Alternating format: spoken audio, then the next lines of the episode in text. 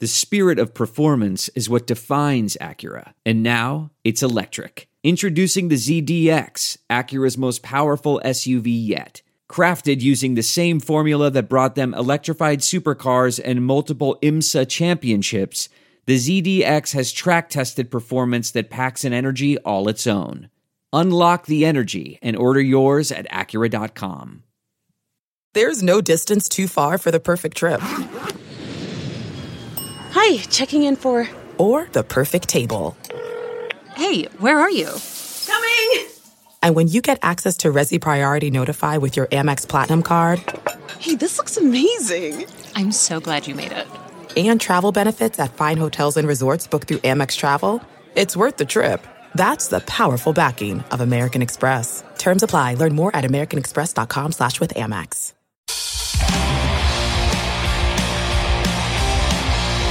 This is Full Change with Tom Laidlaw.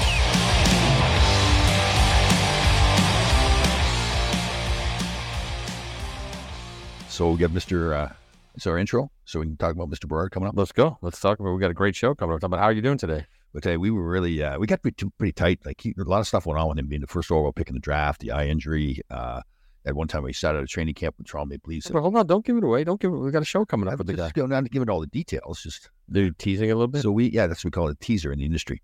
oh, the in- oh wow, the industry. Okay, Yeah, the whole for sure. You kept your eyes. You have uh, you you have green eyes. They match your shirt. they're uh, they're hazel. Hazel. That's kind of green, right? Women say they're kind of enchanting. Do they? Yeah, you know what? I get called like I'm charming and, and uh, charismatic is what people say. We said that. And they, who says enchanting? I So my daughters have green eyes too, but uh, they're kind of actually a bit of yellow in their eyes, which is you probably have that in hazel too. right. Yeah, I'm sure you've seen enough time enough time with your eyes in the mirror, right? You check yourself out. there's some red in my eyes sometimes too. You just what? There's some red in my eyes sometimes too. true. Because you're getting up at two forty a.m. every Three thirty, big boy. You took some days off though. I saw, and that's good. And what happened? weird. And the, earth- the Earth is still turning. I know, but the consistency, that is part of the true grid life. Consistency. You do it every day. You go back to the farmer, my father and grandfather, the farm, those cows get milked every day, 360. So That's kind of what I, they're gonna put that on your tombstone. They're gonna say he didn't. He skipped a day. I know. 2023. How dare he? oh, felt terrible too. Oh, man. Saw another guy walking his dog yesterday. He says, Oh, yeah, I hear you every day at 353. You talking to the grasshoppers. The great. Yeah, people love that. People. What, They do. What does that mean? Grasshoppers, yes. Yeah, that's funny because I didn't know what I was doing at all when I first started all the social media stuff. And I just was joking around calling everybody grasshoppers based on the old kung fu movie. Now it's a thing. Yeah, walked down the street. So, hey, grasshopper. Oh, you, that's happened to you? Yeah. Oh, yeah. I got. I. This has never happened to me before, but I was at the rink and I got recognized.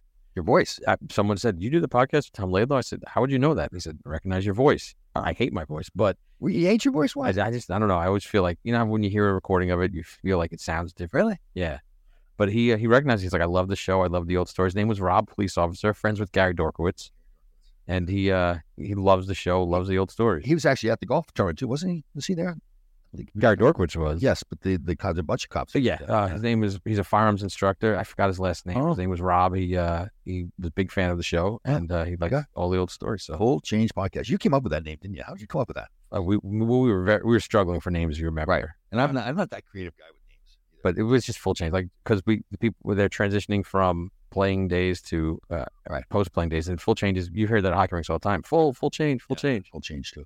so Whole Change. Very good. Yeah. I, again, I don't think I've I didn't even well, I didn't name myself. I named my sons Shane, Jonathan Laidlaw, and Cody Hall Laidlaw. nobody's name oh Jonathan is that from John Wayne even though his name's really Uh, bad my, my middle name is Jonathan uh, Thomas John, and my father's real name is John Donald.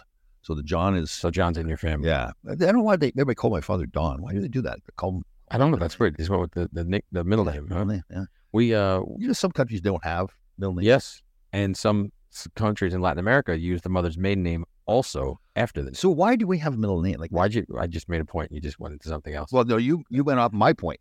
fair enough Yeah, stand corrected okay so why do we have middle names I don't know it's a great question because you never really use it. Like, it doesn't differentiate. There's no other Tom. Well, lots of Tom Smiths. Lots of Tom Smiths. Lots of Thomas Augustus Smith. And one Thomas Augustus Skywalker Smith. But what we do have is we have like confirmation names if you're Catholic, which I don't know if you had that, no. which is weird. It's like here's another name. You got to pick a name for your oh. confirmation, which is just weird. I didn't know that. Yeah. Well, there you go. But I, I didn't know that. Oh, there you go. Robbie Carr, shout out. I didn't know that. But right, well, Do I, do I, put, a, little- do I put a little accent accent on it? you're doing an impression of yourself. I didn't know that. No, I don't more, do that. it's more genuine. Oh, it is. So it's I don't. Uh, oh, I didn't know that. I didn't that. Much more Well, it's like I've, I've learned something new, right? So I'm kind of surprised because I think I know everything. Hundred, you nailed it. I mean, bullseye right, Right. there, Tom. You- I didn't know that. I think I'm kind of outraged that I didn't know it. no, I think you're excited that you didn't know. You're learning. You're you're you're Okay. gaining knowledge, and Yeah. you, you know you're. It's sure, true. I'm growing. Oh, I didn't know that. That's great. You're like I just learned something. I downloaded some new information. Okay, good point. I like it. So there you go. I like it. So uh, you had your so John is a name in your family, Yes. And you yeah. gave your boys names. And your wife, your ex-wife, was like, whatever you just made, you just named I don't think I gave her a choice in that. I'm not surprised. Yeah, well, they're boys, so yeah. So Shane and Cody, those are definitely like cowboy names. So Shane, the old movie, uh, Shane, movie come Shane. back, Shane. Right. Yeah. Right. Uh, the only problem is I put a Y in Shane's name, and there's no there's no Y in the uh, Okay. the movie, and he doesn't he didn't like that. It's okay now because everybody just computers and everything what's inserted, but everybody would always ask him or they'd spell it wrong and they'd just spell about the Y, and he had to correct them all the time. Okay. Just got to do it the right way.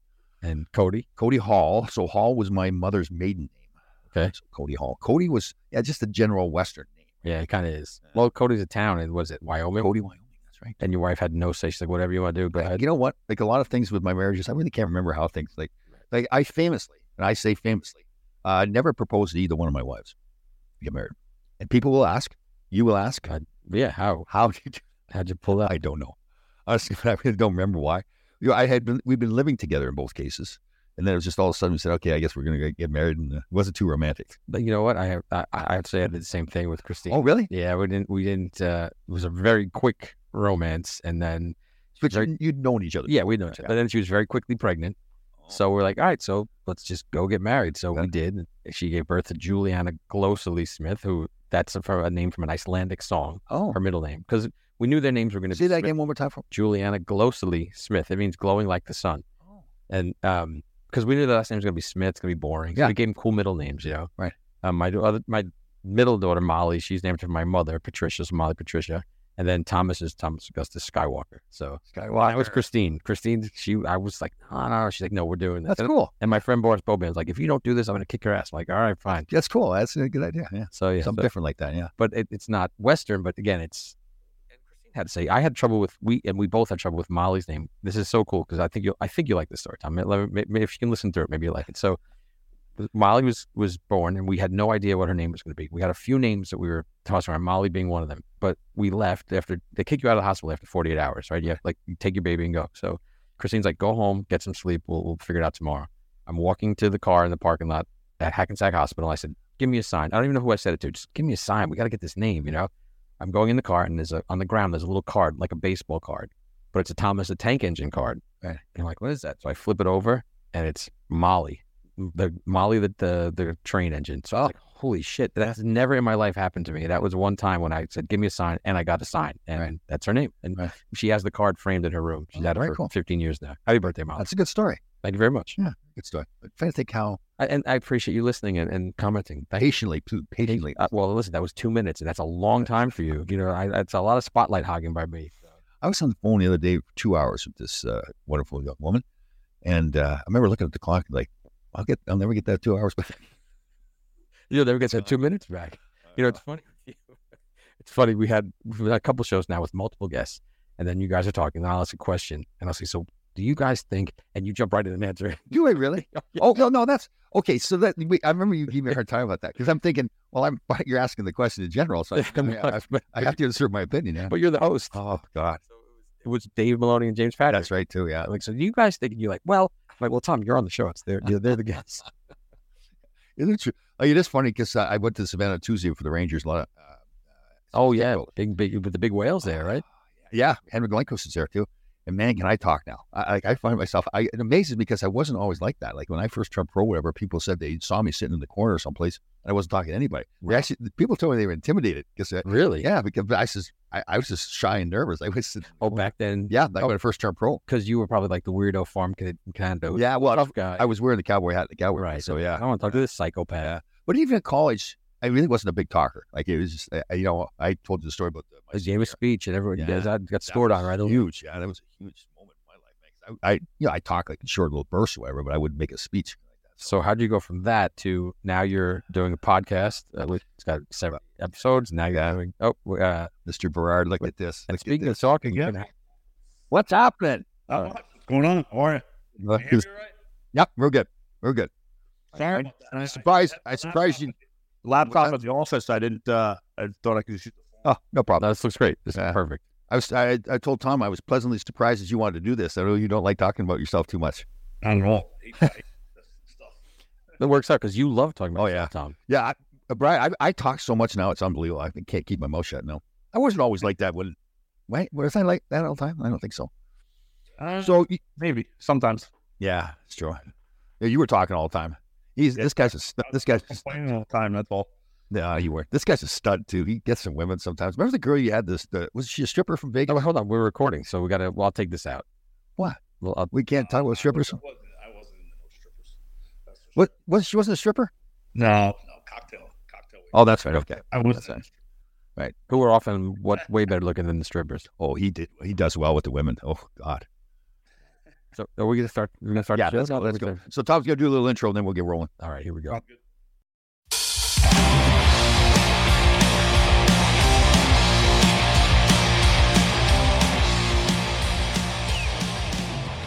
Tom, we got a big one today. We got a first overall draft pick, an American superstar defenseman, hockey player, and shockingly, someone who actually hired you and didn't fire you as their agent. We have Bryan Berard on the show today. Yeah, we finally finally ran out of teams, so you didn't have to fire him. We just ran out of teams to, to play with. In case. What top, Bryan? What happened? Was It's his fault. Yeah. Bryan? Was there nobody else available for as an agent then? Well, actually, good. I'll tell the story. I'll jump in there. So Pam Berard, his mother, his wonderful mother, who we just lost, uh, what about two months ago, two or three months ago? Uh, yeah, we lost her in March. So, uh, She- Sorry to hear that. She was a great person. She treated me face. But to get started with, to get inside the family, uh, the uh, the Berard family, you had to do things a certain way. So I sent out a letter, and I, I misspelled Bryan's name. I spelled it with an I instead of a Y. And Pam made sure she told me, she says, my son's name is with a Y. She was, that was it. Uh, so you actually, yeah, actually, you actually first wanted another agent, and then he got in trouble or something, didn't he? Uh, yeah, I think it was. That was actually Cam Neely's agent, Mark Peroni, I believe. Oh, oh, that that's was- right. That was the that's correct name, if I remember correctly. Yeah, because it was it was all the juniors the Detroit Junior Wings there. That's The right. whole, Uh, saying I was going to go to college, and then we ended up playing in the OHL. Right. So I think that's really, to be honest with you, I think that's the only reason, reason why I went with Lace because he was there in Detroit. No, he was, I was closest. I was the closest there. That's I was actually uh, you with IMG with Mike Barnett. Then, Yeah, Eddie that's Mead, right. Eddie, Eddie Mead, so. Eddie Meal. Yeah, potato head. Eddie Meal, potato head. Don't stop. That's what we called him. He hates it too. Oh, really? Oh, he, he would uh, he would get like he, he got mad or tired or uh, excited or whatever it is. His face would turn all red. So I, that we looked like a potato. Just a bully. Yeah. What's my I was lucky enough because uh, that was when, the- when for the OHL, Detroit was playing out of the Joe Louis. Yeah. that was a good that was a good time. Detroit Junior Red Wings there, right out of uh, played out of the Joe. We had a pretty good team as well, so it was fun. That's what too. Was it Todd Harvey? He was there. Was there? Was he? Todd Harvey, um, Jason, uh, Jamie Allison. Um, Yeah. We didn't really talented team, but uh, we were able to win the OHL and play the Memorial Cup that year. And that, that we played against Kamloops. They were Right. stacked. They had Ginla, Shane Doan, That's right. uh, some good players. Right. Who was the your buddy there too? I can't remember his name. I just saw him recently at a charity game too. Um, you were pretty close to him. He's another U.S. born player too. Haggerty. Yes, yes, I saw him. Yeah, he was a, he was a sniper in junior for sure. Yeah. He had a he had a pretty good career in the Myers, but uh, he didn't really get a, a, a good shot uh, or a good look in the NHL at all. I think he got stung by a bee. He's allergic Oh, to bees. here we go. Now recently, put on some tonnage. You're such a son. He's got he's got three boys playing hockey. Yeah, and he's in the financial world, right? Yeah, he's got. Yeah, exactly. Yeah, he lives uh, I think in Portchester, Rye, right, right up there. Oh, is that where he is? Oh, okay. Yeah, yep. Because he's from Rye, from Rye, New York. So That's right. That's right too. So Bryan Berard, I know this stuff, but we got to talk about it. He was born and raised in Woonsocket, Rhode Island, to Pam and Wally Berard. That is correct. I got my pops living with me now as well too. Because uh, obviously we lost my mom uh, in March, so my dad's uh, he's got a place down the beach, and in the winter times he, he's staying with with myself. I'm, I'm the oldest of my mom's the oldest of four, so I got uh, th- three siblings, and I got a half brother, half older sister as well. That's right. That's right too. Yeah, big crew. Man, and the birds stick up for each other too. We were at some rink sometime for some tournament, and I can't remember what happened. And it was almost a brawl, like the birds against everybody else. Nice. So uh, well, I'll, I'll tell stories like Wally, great man, uh, but in his younger days, he got the tats and everything. He used to ride his motorcycle into the bar. Oh, nice. Right. yeah, he's he's known as a, being a pretty tough guy. That's for Yeah. sure. But what a sweetheart. Yeah, She Get, uh, I'll tell a quick, quick story about uh, ho- well, hockey night in Boston here in New England was pretty big. Um, and we actually got a big brawl. Me and uh, a player, uh, teammate I grew up with, Ryan Murphy, little little Irishman from Barville, Rhode Island. But uh, we fought about, I would say, about eight guys, uh, four adults and four kids. We had got our asses kicked. And if it wasn't for my mother, my mother was jumping in, saving a bunch of us. I think after the brawl, the brawl lasted like 10 minutes, we got our asses kicked. And uh, about five guys after the brawl had their shirts completely torn off, and you could just see the nails because my mom was trying to basically jump in and try to help us from getting our ass. Oh, that's awesome. I'm telling you, like, I mean, your mother is a fantastic person. If you're on her side, she will die for you. But if you're on the other side, man, you're in trouble. She was famous too uh, at uh, weddings and stuff. Uh, she would get up on the table and start dancing. Awesome. Yes, and everybody would know that she was going to dance. So you have about ten guys run over to the table to make sure they're holding on the table. yeah, and that was I think she did it at uh, was it Brucey or Greg's wedding? Your brothers. I can't remember which one it was. I, I brought my Probably second. Greg. Probably Yeah. Greg. But, uh, yeah, she was definitely feisty one for sure. Yeah, but what a sweetheart too, though, right? Like you said, like the things you got at the funeral, I thought was fantastic. Where uh, particularly Greg got up and spoke a lot, and uh, you know talked about her and how she was. Uh, she meant, like I said, she was a great woman. So real cool. She uh, she battled cancer for seven years, colon cancer. Um, Yeah. up a hell of a fight. Um, but she, I mean, it's even for the funeral, she had everything planned. I mean, Yeah. I think it's got to be tough when you know you kind of you had terminal cancer, but she made it easy for you know. And, Right. she made it. Uh, She had everything planned for herself, so it was it was an, it was a nice day to remember. Um, obviously, it's tough to go through that, but uh, we almost And she was a battler too. Didn't the doctors recommend she get some surgery? She says, "Nope, I'm not doing it." Yeah, she didn't want to. Um, she she fought it for seven years. It was, it was definitely a tough battle, and towards the end, she was suffering. So she's definitely a better now for sure. Yeah, that's cool. Yeah, she's a great woman. She had a great life. Yeah. Um, okay, so growing up as a kid, were you a pretty good player right away when you started? Uh, not really. I mean, I was I was I mean a big solid defense. I was actually kind of chubby. When I was little, so they kind of called me like they put me back on D and called me Rock. Um, really until about maybe Squirts Pee Wees where I started my skating started to kind of I would say advanced more than than most players at that age and, just kind of kept going. So I kind of became an offensive defenseman. Um, played one year up front too. A coach threw me up. I think it was like squirt, you know, second year squirt or something. Threw me up at four. So I think it helped me develop a little bit of offensive skills and kind of a knack from the offensive zone. And then really just kind of kept progressing. Got lucky. Went to Mount St. Charles here, and Woonsocket was a big Catholic school, big hockey powerhouse back in the day. Um, and then obviously, uh, you know, left school after my junior year, went up and uh, played in the OHL for two years. Yeah. And you were pretty. I met you, I met you at 16 years old. And you were pretty driven too. Like you, you wanted to be the first overall pick in the draft back then too, right? That's- Yeah, absolutely. I mean, uh, you know, we um, being born here in Rhode Island and stuff. I was uh, made the, U.S. You know, the U.S. select camp, select 16. So going up there and played against guys like Redden and Gindler, all guys my age that were kind of you know highly. You're going to play junior and kind of highly, I guess, prospected and, and looked at and scouted. So, um, you know, I, I was competitive. I wanted to. I knew I could play with those guys and, and play just just as well or even better. So, uh, to go first overall, go to go first overall, first overall. I can't speak here. To go first overall meant a lot for me. Yeah. That's awesome. So we had Terry Ryan recently on our, our podcast, who's done like Yeah. the Mr. Movie Star now, and we tell a story. So we're at the All Star game, uh, and Bryan's parents are sitting with uh, Terry Ryan. The OHL All Star game. Uh, yes, it was. Where was the whole? No, it was a whole. Uh, it was a- Kenny- CHL, Yeah. the Canadian Yeah. I see. Oh wow. Okay. Yeah. So uh, Terry Ryan was out in uh, wherever it was, Tri Cities, and again, so we represented Terry Ryan and I- and also Bryan, and so we all were sitting together. All and uh, all, all of a sudden, these two guys get in a fight out and and it was not like a wrestling fight too. They were throwing bombs at each other. Like like Bryan was tough, Terry Ryan was tough kid too, and we're sitting. Yeah, I'm, I'm actually still thankful I fought him early on because he became a big. Yeah. Big, Yeah. Uh, my ass down down the line. He would have said me pretty good. Uh, He became. but- But you were a pretty good fighter too, right? I mean, you fought. Who was it? Primeau. You fought the one Wayne Primeau. fought Primeau. He got my ass kicked too. I fought Danico. Was my first NHL fight. Oh wow. Right. Yeah. They, few guys. I always say I always trying to fight the tough guys because when I got beat, kind of I looked looked better than uh, losing to, to the guys. that Stuff. Actually, ended up fighting Langkow too. Was a client, Daymond Langkow. I, I think I, he was a lefty as well. I ended up fighting him as well. Yeah, he's a tough little guy too. Yeah. He's tough. Yeah, he was a little guy, but he was he, he definitely throws lefty.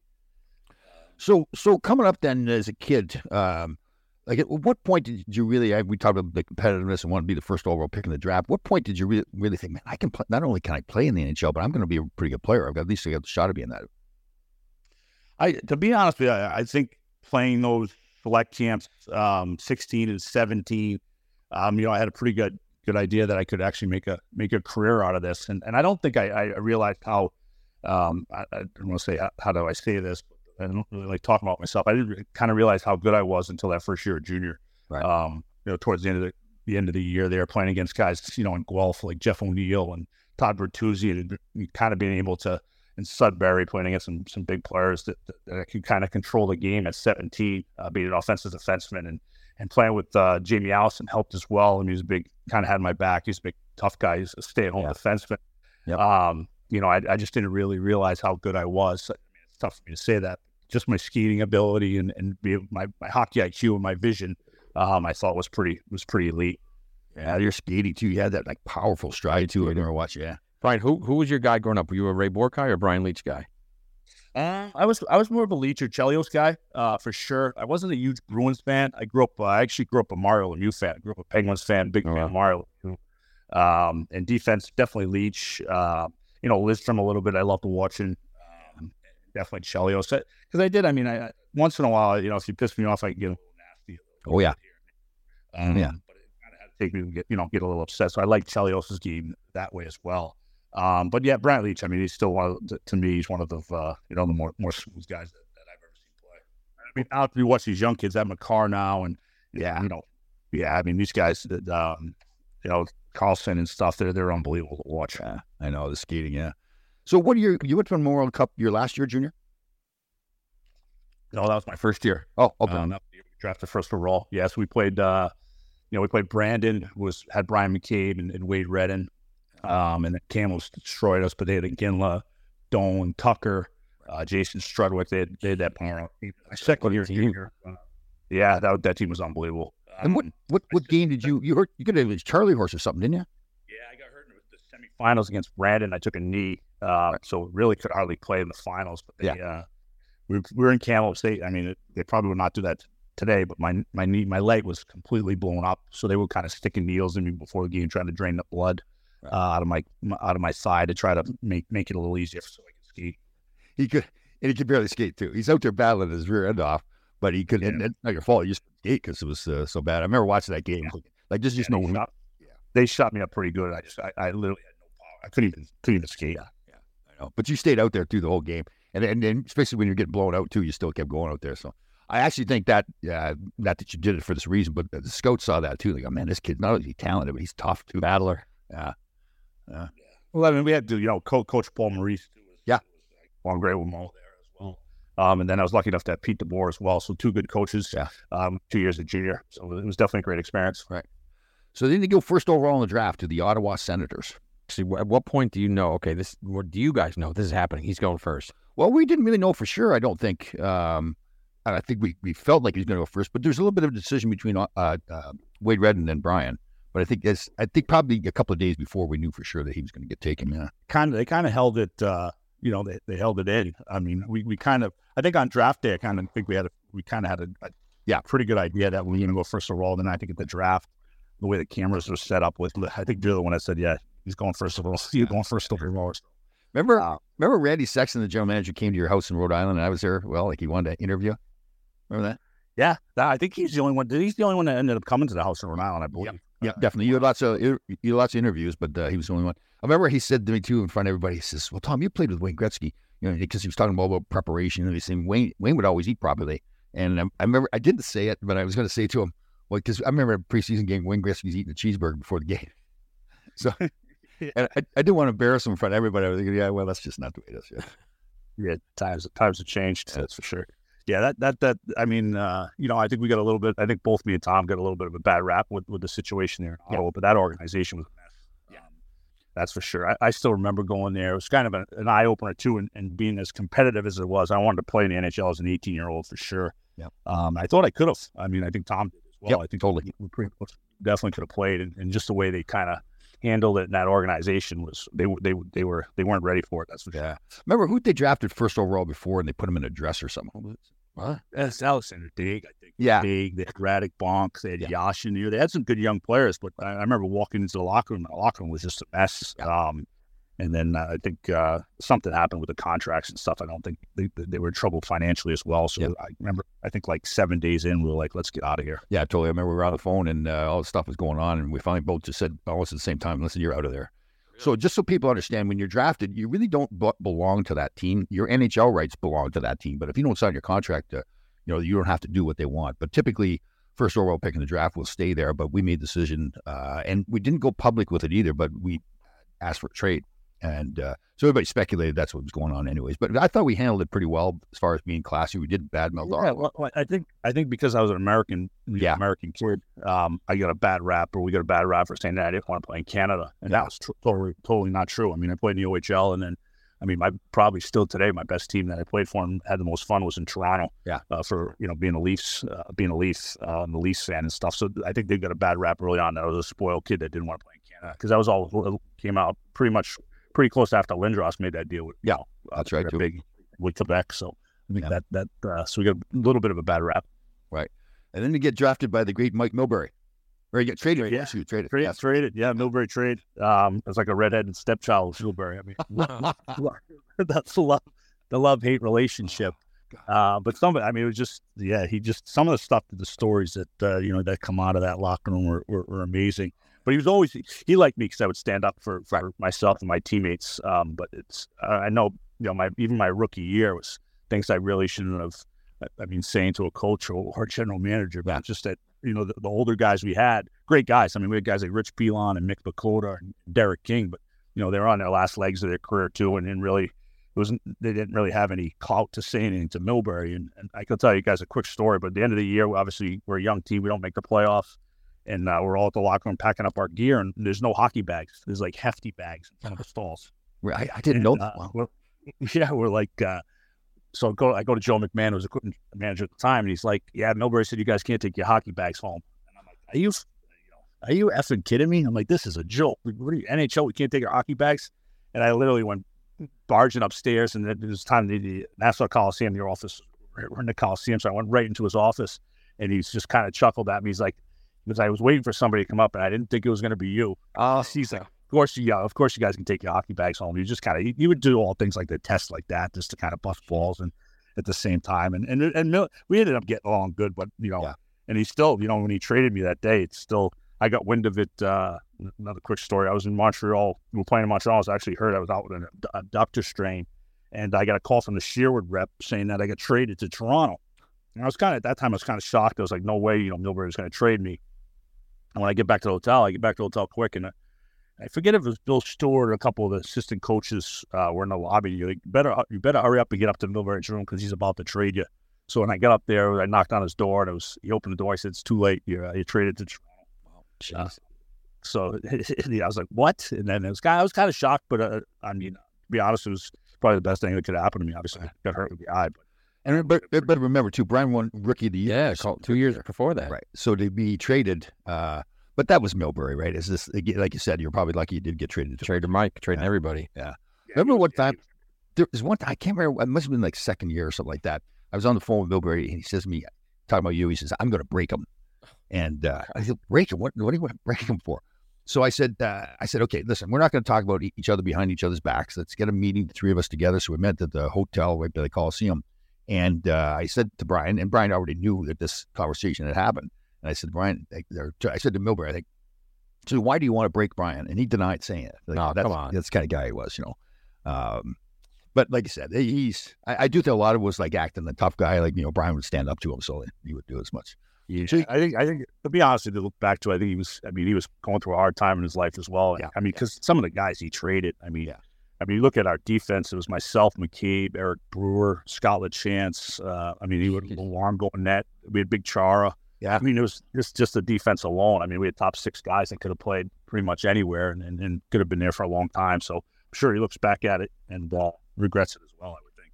Who'd you get traded for from Toronto? Uh, Potvin.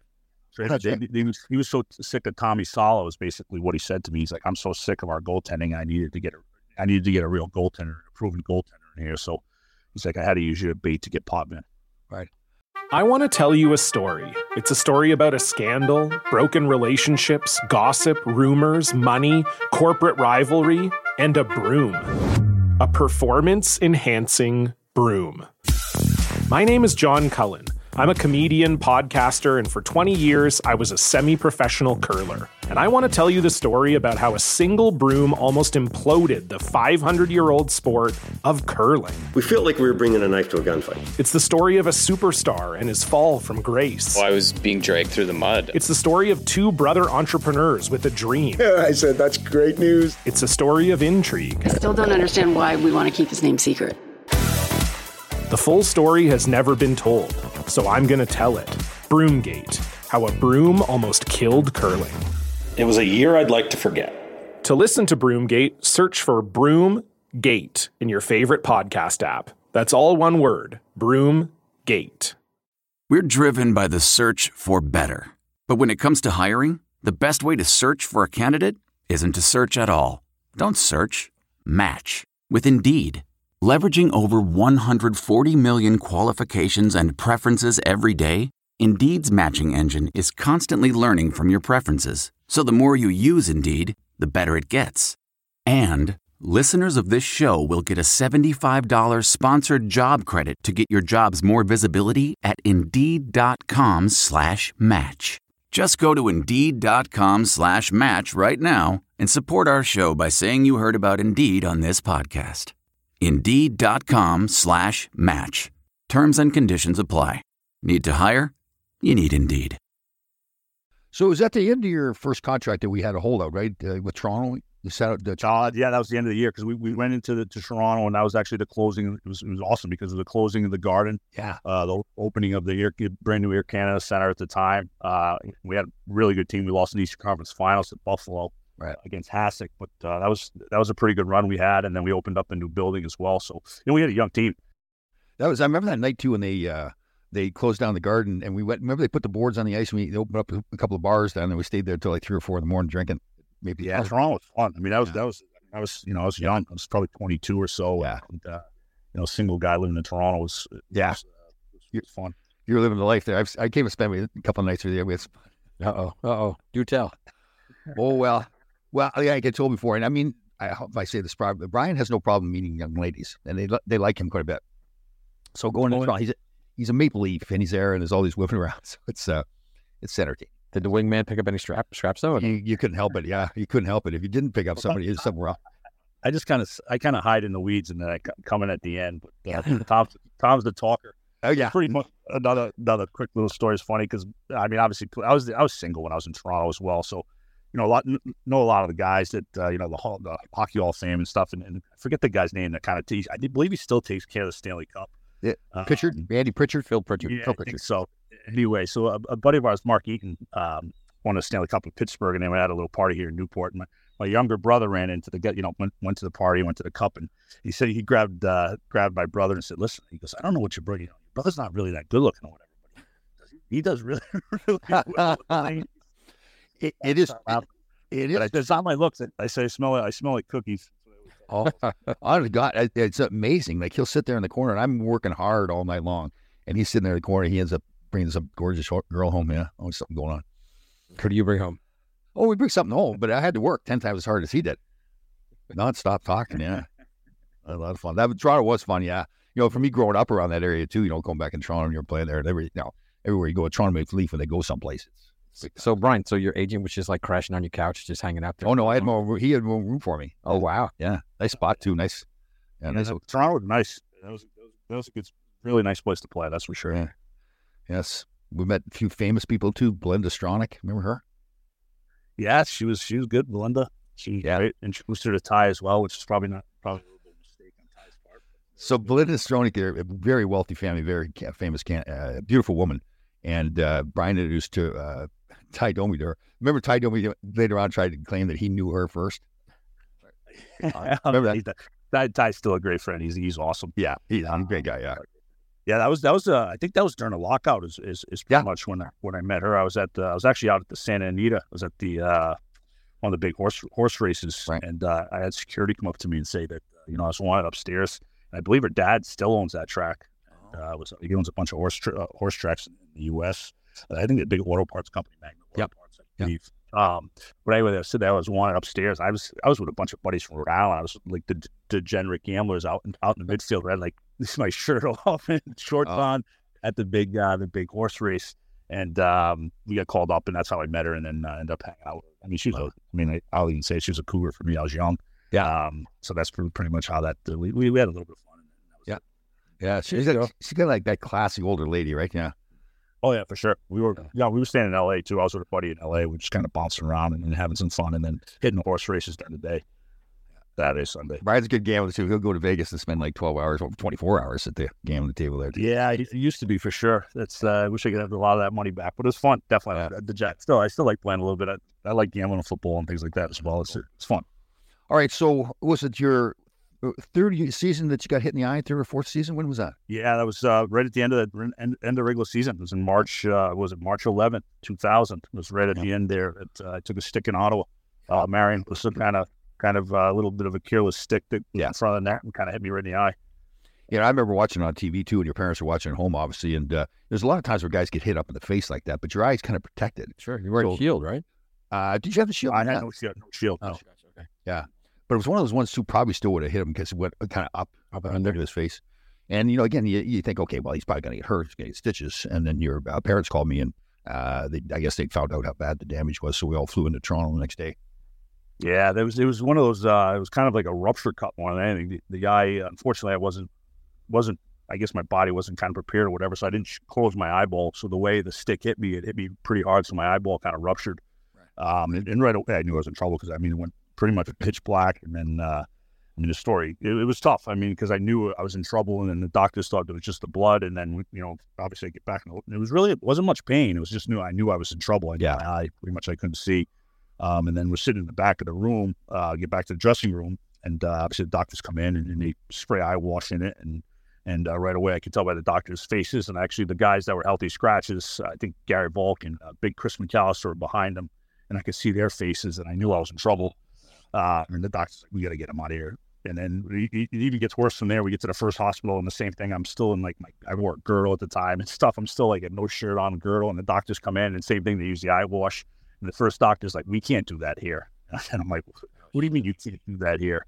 Um, so I knew right away that I was pretty much the eye was in bad shape, and and uh, that's the last time I remember kind of getting up and I don't say almost fainting. I was kind of like I think I got sick, and then I remember they they gave me a shot in the ass, and next thing I know, I woke up uh, in the morning. I think it was about an eight hour surgery right. uh, to save save that eye, and I think it ruptured an artery too as well. So it was it was a big surgery. Yeah, it was tough. I remember they got back to Toronto too. Uh, Brad can you try to walk through a door, it just had no depth perception at all. Oh wow, yeah, that was that was interesting times.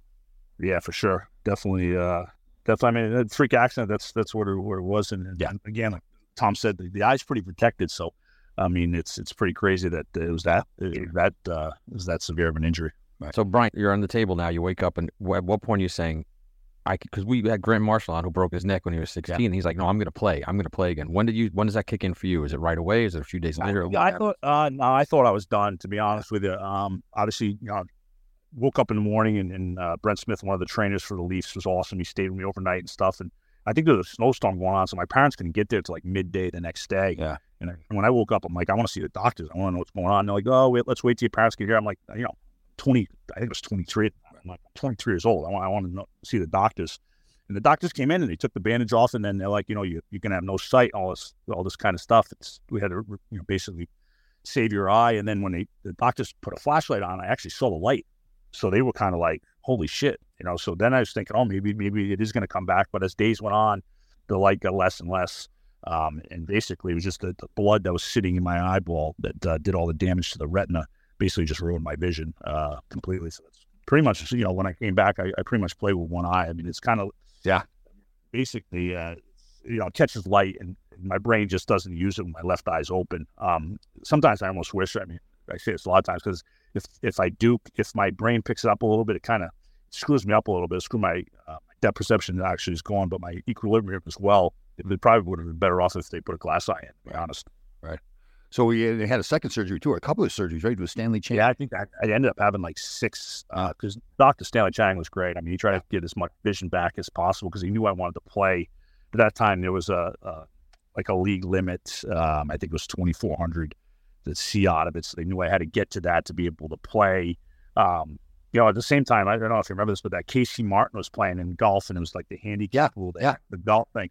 So I remember I got I got contacted by a lot of lawyers and said, listen, they cannot cannot deny you work. So if you want to play back in the league, uh, you know they they cannot d- deny you from playing. Uh, so they basically a lot of lawyers like let the NHL try and we'll sue them. So I think the NHL got wind of that and uh, really kind of was very lenient on my eye exam to, to if I could be able to come out come back and play, I could play. All right. Remember our little system for the eye exams?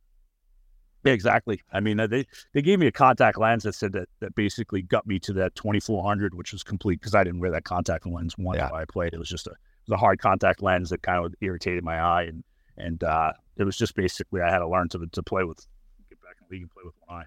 See, that was the amazing part to me because I saw you the couple of days after when you couldn't walk through the doorway, and all of a sudden, and again, I really didn't think you were going to play anymore. And uh, I remember saying to you, I if you remember this night, I said, Bryan, why don't you come work with me in the agent business? And uh, it's the fir- yeah. first time I think you really said to me, no, no I'm going to play again. Awesome. And uh, at first, I was, the question was, Bryan, like, and I, I, don't think maybe I said this to you, but in my mind, I'm thinking, well, Bryan, you got one eye. How are you going to play? Uh, yeah.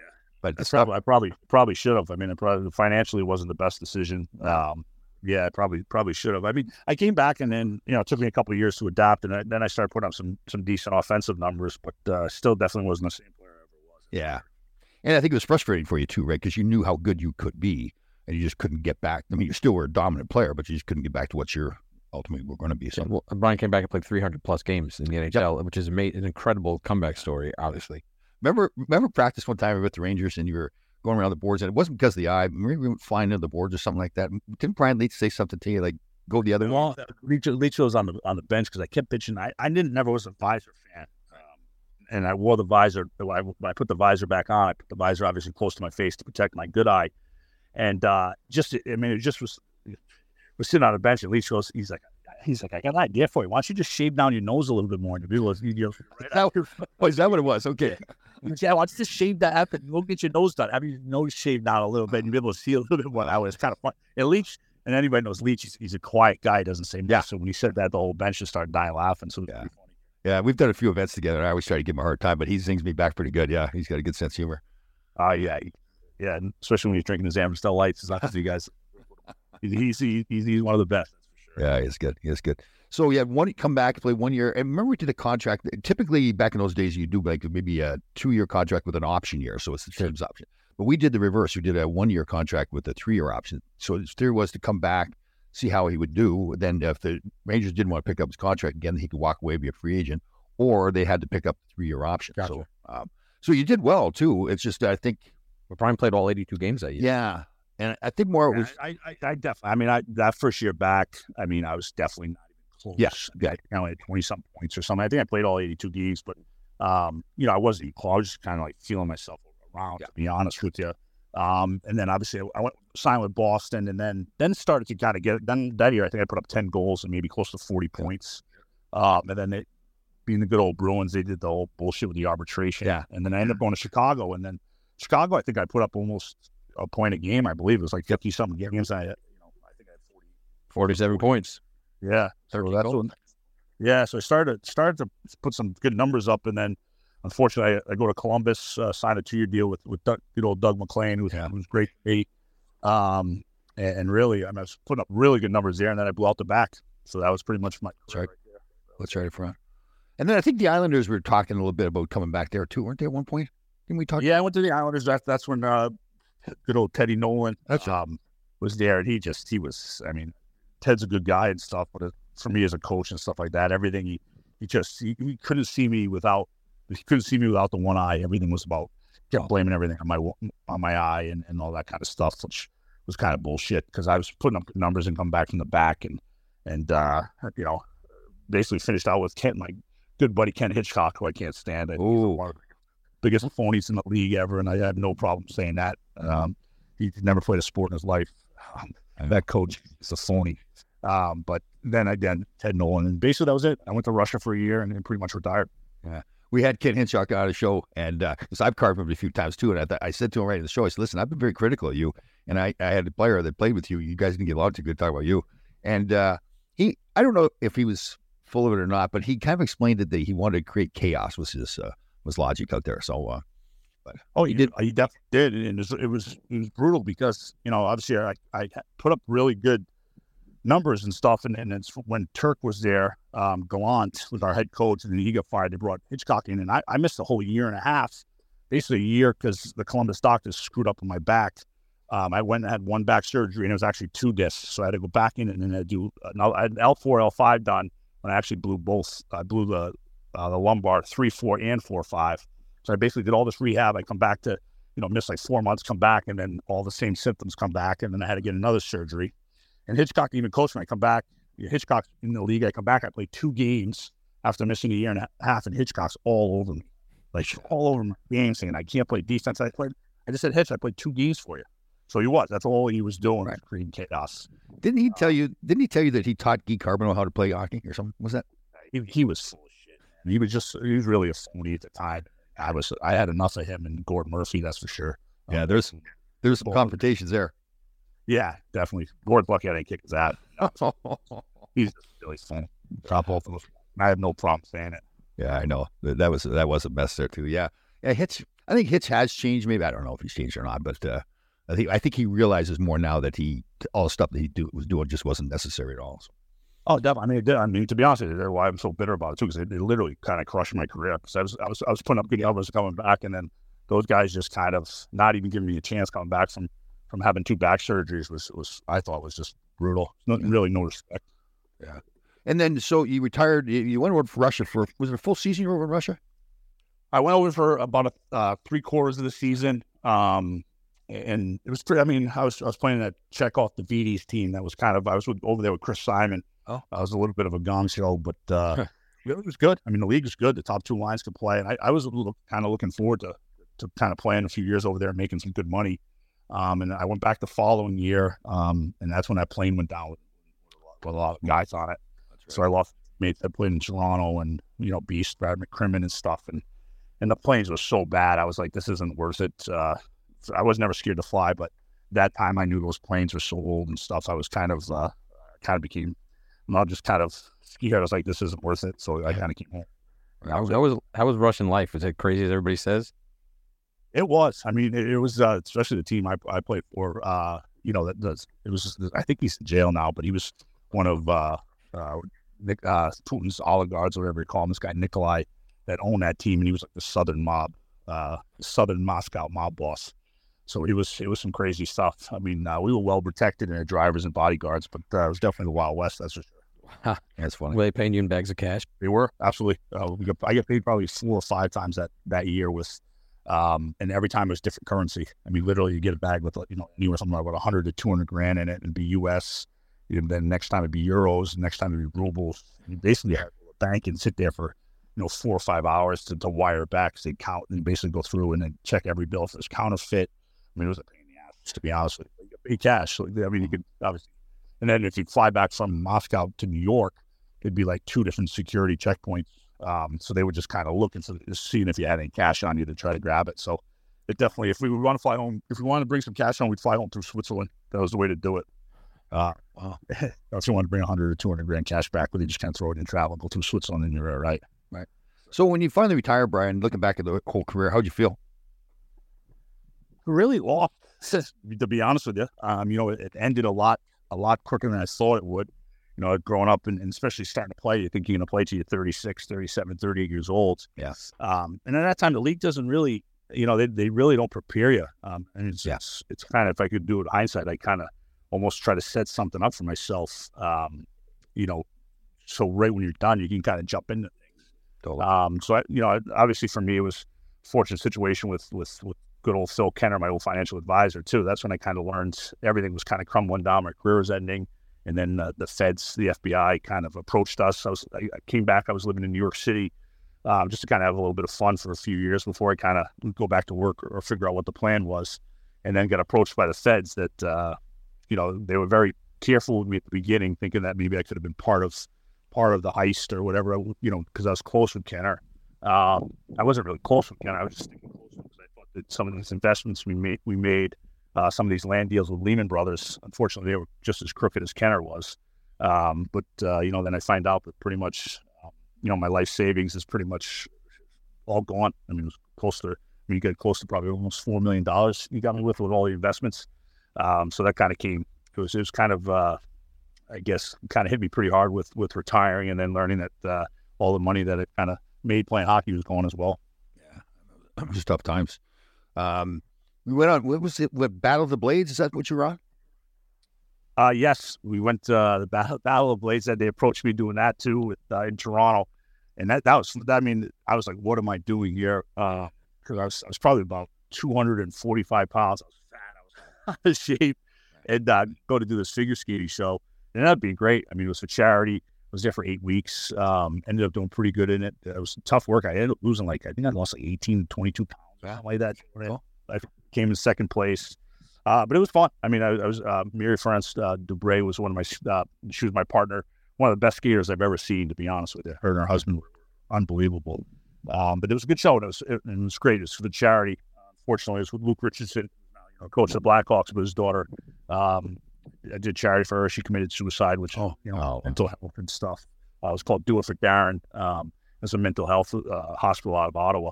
Um, so it was, it was, you know, to raise, you know, to raise awareness and stuff like that was was was big. Very good. And now you've got a book out. Yeah, the book. Uh, I think that was a few years ago. Now we wrote a book. Uh, you know, up up in Canada uh, with Simon Schuster and stuff, and, and um, uh, Jim Lang.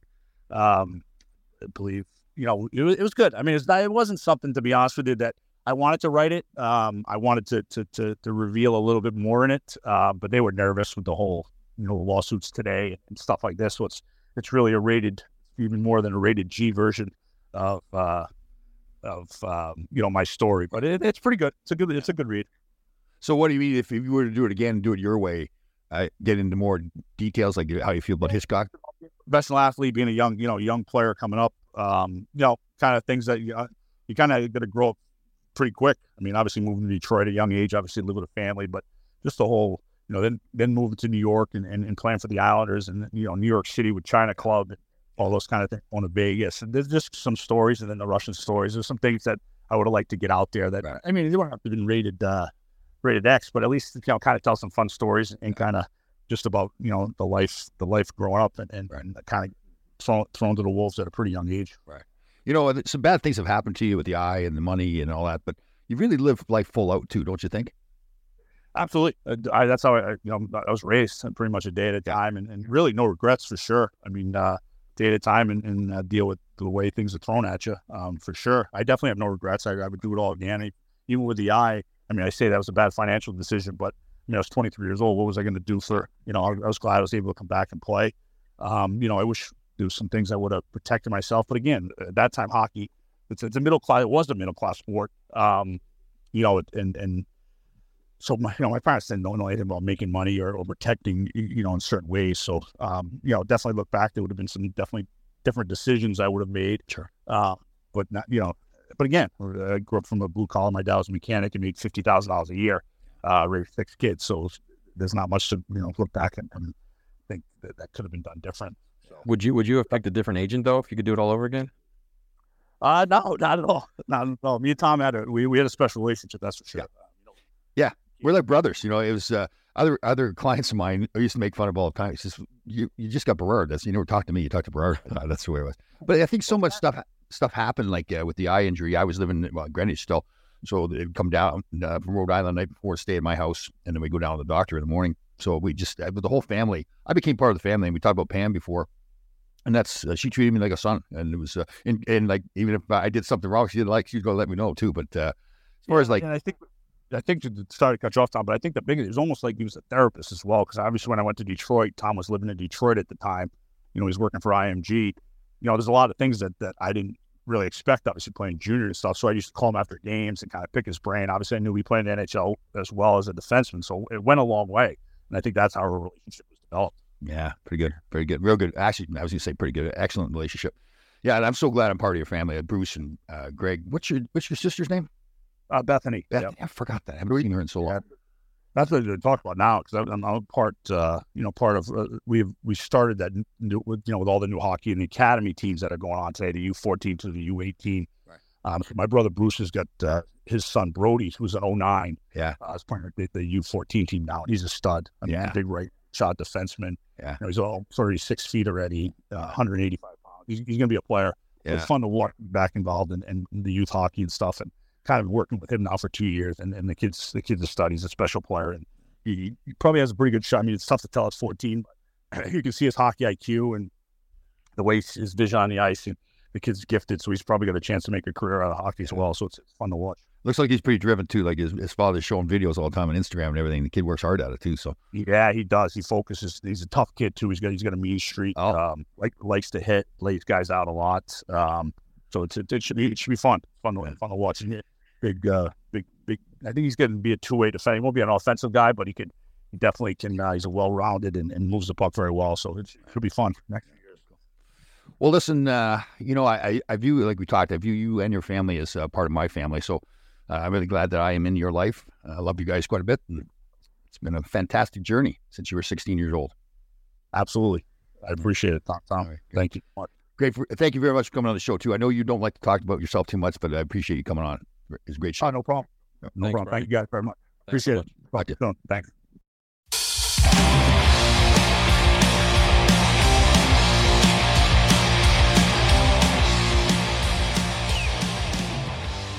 Wow, that's a first, man. You you're sitting here with tears in your eyes, Tom. It's dusty in here. No, you allergies. You wrapped that up and you got you got choked up. You're a little emotional right now. Well, you know what? Uh, I think like you had Bryan Berard on talking about his mother. Jeez, I'm getting choked up. Um, and uh, his mother had passed away, like it was, and uh, I'd become such a big part of their family, and, and they became a big part of my family as well. Uh, so thinking about her and the memories and all that kind of stuff, and the stuff we went through with Bryan. I, I, when I first started the agent business, I never would have anticipated I would, you know, yep. get that emotionally involved with family and all the things he went through uh, with the eye and we get drafted and then, you know, ask for a trade from Ottawa, which we had to do. But, you know, now you're, you know, you're, you're it kind of goes against Canadian culture in the NHL to ask for a trade when you're, you're first overall pick in the draft. You're supposed to go there. That's that's the team you play well, for. Lindros had done it just a few years earlier. Yeah, yeah. So, but you know, that's uh, I, remember thinking, listen, I was going to take some heat for it, but that I said that's my job. I'm an agent, and my job's to protect yeah. him. So I was the spokesperson out there, and people were you know, throwing a lot at both of us. But uh, you know, I had to be the guy out there, the spokesperson for him. So take the heat. So going through all the stuff, and then uh, he touched on it. I wasn't sure if you want to talk about it or not. Uh, he that Phil Kenner, his financial guy, who ripped him off. Yeah, yeah. And uh, that was a tough time because Bryan did. You know, he he'd been pretty smart with his money as far as saving it up, and you know, one he, you know, rightfully so. He'd had uh, he'd worked hard. Uh, saved but you as his agent have no say in his finances. Yeah, right. So that's someone totally separate. Yeah, and this Phil Kenner, and again, when Bryan touched on it too, he was a young guy when he got involved with Kenner. I, had been around a little bit, and we used to argue about Phil because I didn't, uh, I didn't like Phil. It wasn't just me; he was just one of those guys that uh, Was that part of the whole golf course thing when yeah. guys were investing in the golf courses? Yep. And yeah. So there's a lot of guys that lost. I should say a lot, but there's a few players. I think what a dozen players. Yeah. with him, and he wasn't even a licensed uh, investor. Wow, geez. he was one of those guys who was really good at uh, schmoozing with the players and getting them to, to trust him. But right. and again, just it wasn't because I was smarter than Bryan, right? That just from being around a lot, you could you just he just got that slimy oh, vibe. Yeah. Like, get from him. In fact, we argued a couple times about him. Uh, but you know, and again, I've told you stories about myself. Part of the reason Bryan was so successful and I was successful, we just totally stubborn. Yep. Yeah, we just weren't going to listen to anybody. We are going to do it our way. But we, we should we should uh, I should say to our audience, you got towards the end they can hear it. You get wrapped up. You got oh. choked up, man. You got and you know you were. Yeah, I've seen this show that. That's okay. You you, yeah. you preach all this mental health and well being, and that's okay to, to dive into that. You know. Well, I guess you know what it is too. I think to myself, I, am not getting emotional, and all of a sudden it comes on me, and I think you start we all the talk about it, especially with his mother and the family, yep. uh, the brothers, everything. We were we were tight. Like I'd go stay at their house, they'd stay at my house, um, and uh, you know, man, there's a lot of emotional stuff. I guess I I wasn't realizing like all the stuff he went through, and again thinking about his mother a lot too, because she really was. She was that woman she was a rock. She's a cigarette smoker. Yeah. like she would the foul language and dance. Oh, he said he just said it on the episode. She jumped in fights. She was scratching oh, people God. in a big brawl. Yeah, I tell you, if you were, I've said it before, if you were on her side, she would die for you. Literally, that's not just the saying. She would she would die for you, or she'd kill for you too. Uh, but if you were on the opposite side, man, you like, uh, man, there's times I, I told when I first sent a letter to him, spelled his name yep. wrong. No, it sounds like she sounds like an awesome lady. Yeah, she really was. And when they spoke, uh, particularly Greg did a lot of talking. And Bryan wasn't too comfortable doing it at the funeral about her it was really interesting to see the like uh, the memories because of what they were saying. Yep. That's how she lived her life. She lived her life full of. That's the thing with Berards and Berards the same way, and we touched on it. Where they, I think you really look at that family, they really lived their life. Their, their yeah. follow like the father. You met the father, Wally, great guy, and he's an older gentleman now and everything. But they tell the stories about him driving the bike through the bar. Uh, yeah. No, awesome, awesome yeah, family, awesome. You, you could see the relationship you have with him. Yeah, it's awesome. Glad cool. you guys got to catch up and people yeah. got to hear it. That was awesome. Yeah, it's good. You know, we should do it more. You know how we are as guys, though, too, right? We always say we got to get there more often. We, and then you do, and you're like, "This is incredible. This is yeah. awesome. I love it." And then you forget about it. Remember, we had uh, we did a show with Dave Sokin. Uh, Dave and I got on the phone a couple days before the show and started telling stories. Yep. it was so but that's but you know that's okay. That's it's okay to be low maintenance friends. Like, yeah, you have to you know yeah. you can, when you pick it up like and guys are good. Very yeah, is that true? Like yeah. the guys can go for twenty years and not talk to each other. Pick right out, best friends. Yeah, yeah. Bryan uh, dealing with Bryan was a great experience. Experience I didn't think I was going to have when I got in started being yep. an agent, uh, and just the yeah, like I like I learned so much the things you had. Like when he came back to play, I mean, we had to work. He received his insurance money, but he had to we had to work on a deal to pay that back over time. Oh, really? Yes, that's something that never been oh, done before. Because he got the money, but because he wasn't able to play anymore. But yeah. once he could play, he had to give the money back. Yeah, yeah. Wow. It's career. It's called career ending disability insurance. Uh, right. So so uh, uh, they were pretty good. They you know they were good. Yeah, you have to wait twelve months before they pay you to determine that you can't play. Okay. But and he received. That I remember. So I remember when he called me and I said we just chatted with somebody. I said, "Why don't you come work with me?" I really had no idea he was thinking to come back and play. So when he did, he said, oh, I want to come back and play. Uh, we had a lot of people help us in that too. Herb Brooks was still alive and he was coaching the uh, Olympic team that was coming up. And I, I called Herb because we still had a good relationship. I said, Can Bryan Berard come out and skate? He said, Well, listen, he's not trying out for the team. You know, Herb, he's got that. Yeah, of course. He's, he's dragged it on us. And he says, Yeah, but he can go out and skate. And then I called a few GMs. Don Maloney had been the assistant GM with the Rangers. Uh, I obviously played with him, roommates with him. I said, "Listen, Bryan Berard's going to uh, you know, go skate. You may want to go to the camp and watch him skate." He came back and said, "Yeah, he can play." So I worked out a deal. And again, like Bryan touched on too, it was tough, you know, that, because he just got started again. So yep. he really he didn't play bad here with the Rangers, but he played all the 82 games, but wasn't really the Bryan Berard. Mm-hmm. But when he got, by the time he got to Chicago, I remember Sutter was the coach there, Brian Sutter, and uh, Bryan was really playing pretty pretty good hockey. In fact, I remember Sutter said to him one time that he wanted him on the power play. Bryan had a cannon for a shot too. He, he says Sutter said to him like, I think he said like, I you to hurt somebody with that shot. Get get people to get out of the way. Like in theory, was people going to be scared. Yep. Uh, but Bryan was a player, man. He's uh, and even when he got back to playing after the eye, and he got back to being used to playing with one eye, oh man, he could skate. He's a powerful skater, powerful shot. Really, like uh, he was playing junior. Um, I think he'd been drafted and went back to junior. well, he did go back junior and Milbury had traded for him, I think, at that point. And he was at the game watching him. And Bryan was up ice the whole time. Right. He said, Did I draft a defenseman or a forward? All right. you know, it's incredible that that he played 329 games. Well, first of all, 329 games after the injury. Yeah. I want to ask you, did Hossa visit him, call him? Did he? Did he... Pretty sure. I think he went and visited him. Yeah, he, he was good about the whole thing. I was actually more mad because I thought how reckless it was. And right. it was a reckless play. But it's, I mean, guys do that a lot. It's like he spun around. Bryan was behind him and he spun around to shoot the puck coming out of coming out of the Toronto zone, and Hossa was playing for Ottawa actually, and uh, so it just did the follow through went way up in the air. Got on, yeah. So I, I mean that stuff happens, but it's still, like I was, and Bryan actually settled me down because I was hot. Like I said, that's that bullshit. Nothing you can do about it, anyways. Right. But Hossa was he was controlling. Yeah. He, he, felt terrible. Yeah. And Bryan had got no Wade Redden, who was in Ottawa at the yeah. time too. So I think those guys and maybe some other people went to the hospital before he left. I think that's what happened. They at least called him. So. Well, Hossa's got a great rep. Everybody loves him. Yeah. So yeah. Apparently he's a good dude. Yeah, and he was a clean player. I think he felt terrible about it. But you know, again, you know that that is that's part of the game. But also think, I mean, just think about how incredible it is for Bryan to come back like that. Now, Jim Abbott was a famous pitcher with one arm. Yeah, but he grew up his whole life that way. That's right. Now imagine if a player you take you take that arm away from someone right now. Can they come back and play? Would they be able to? You know, he lost an eye and he came back and played 300 games. And again, we talked about the show there to to see him right after when he could not walk through a doorway because yeah. of depth perception. And then when I that's like when he said to me, "I'm going to come back and play."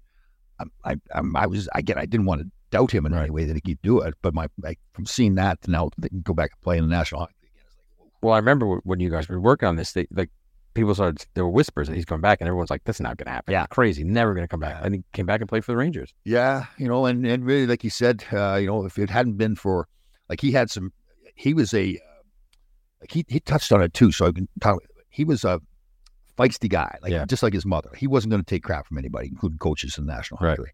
And that may have hurt him a little bit, although, you know, source of pride too. He just, that's who he was as a person. But it also helped him come back because he didn't take no for an answer. Yeah, that's true. Yeah. Yeah. But, and you know, he was really getting going there in Columbus when Hitchcock came along and he really, uh, yeah. yeah. and it's the old school stuff, you know, where we we did take more stuff. Like yep. we didn't always talk back to coaches, and I don't know if that's right or wrong, but we didn't, and we just accepted it. You know, worked harder. It, you know, but again, that's uh, that's the way he was raised. If you've been his family, they're all like that. It's like you know, you're not pushing me around. You're not going to screw around with a career. But listen, great comeback, great story. Just a really good story. Really interesting life. His book's going to be awesome. Go check it out. Available everywhere. I'm glad he came on with us. I'm glad you got to catch up with your Yeah. your old client, your big guy. Yeah, it was funny. Yeah, the guys like uh, Darren Langdon, who we had on, would always tease me about that too. He says, "You, you know, you do represent me. That just not just Bryan Berard." And it, I really didn't try. It just seemed out.